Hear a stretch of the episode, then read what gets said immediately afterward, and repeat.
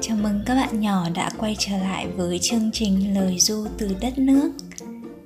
Ngày hôm nay cô gấu Bắc Cực rất vui được giới thiệu đến chúng mình một cuốn sách nằm trong bộ từ những hạt mầm.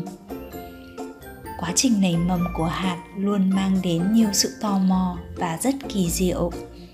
Không hiểu sao từ một hạt đậu nhỏ xíu lại có thể vươn dài, lớn nhanh, trở thành một cây đậu thật là to rồi ra quả để chúng mình lại tiếp tục có những hạt đậu để ăn được nhỉ? Câu chuyện mà ngày hôm nay cô sẽ mang đến cho tất cả chúng mình có tên gọi gà choai trồng bắp. Ồ, chúng mình sẽ cùng tìm hiểu về quá trình hạt bắp nảy mầm cùng với bạn gà choai bây giờ, cô gấu bắc cực xin được bắt đầu nhé. Gà choai trồng bắp lời nguyễn trần thiên lộc. Gà trai có hạt bắp, nhưng chú cứ băn khoăn. Ăn, chả bỏ dính răng, làm bánh nào có đủ. Chú bèn đào một lỗ trong khoảnh đất sau vườn, thả vào hạt bắp ngon, chờ đến ngày thu hoạch. Nghĩ đến ôi thật thích, bao nhiêu là món ngon, nào bắp luộc dẻo ngọt nào bắp nướng giòn giòn. Mầm nhú lên mặt đất, gà trai rất mừng vui. Chú chạy tới, chạy lui. Còn bao lâu nữa nhỉ?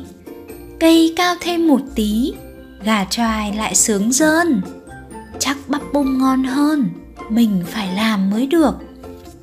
Ngày ngày chăm tưới nước, cây bắp đã trổ cờ, phải thụ phấn cho hoa gà đi nhờ ong vậy. Ong lắc đầu nguầy nguậy Tớ chịu thôi gà à phấn sẽ tự rơi ra, theo gió sang cây khác. Nghe vậy choai hoảng hốt. Ôi, phải làm sao đây? Tớ chỉ có một cây, làm sao kết trái được? Bướm thương tình mách nước. Hay đợi phấn chín rồi cậu lấy hạt phấn thôi, rắc lên nhụy hoa cái. Gà trai lại hăng hái, làm theo lời bướm sinh, thầm cảm ơn bạn mình. Gà chờ ngày kết trái, nhưng chờ hoài, chờ mãi. Qua ngày gió, ngày mưa, cầy bắp vẫn trơ trơ. Gà trai lo lắng lắm. Một sáng nọ đầy nắng, thăm cây như mọi ngày gà sung sướng thấy ngay, trái bắp non vừa nhú. Vùi bao nhiêu cho đủ, gà gáy vang xóm làng. Ôi quả bắp óng vàng, sao mà xinh xắn lạ? O o o. Rồi đến ngày hái quả, gà mời thêm bướm ong. Định rằng khi nấu xong, cả ba cùng thưởng thức. Nhưng niềm vui chưa dứt ba bạn chợt nhận ra. Có đến ba chúng ta, một quả, làm sao đủ? Cuối cùng choai tự nhủ, thôi, ta lại gieo trồng, mùa tới thu hoạch xong, là tha hồ nấu nướng. Vậy là bạn gà choai đã quyết định gieo những hạt bắp trong trái bắp mình trồng được, để sau này bạn sẽ có hẳn một khu vườn và thật nhiều trái bắp ngon cùng với bạn bè để nấu nướng cây bắp mà bạn gà choai trồng còn được gọi là ngô hay bẹ là loài cây lương thực phổ biến trên thế giới.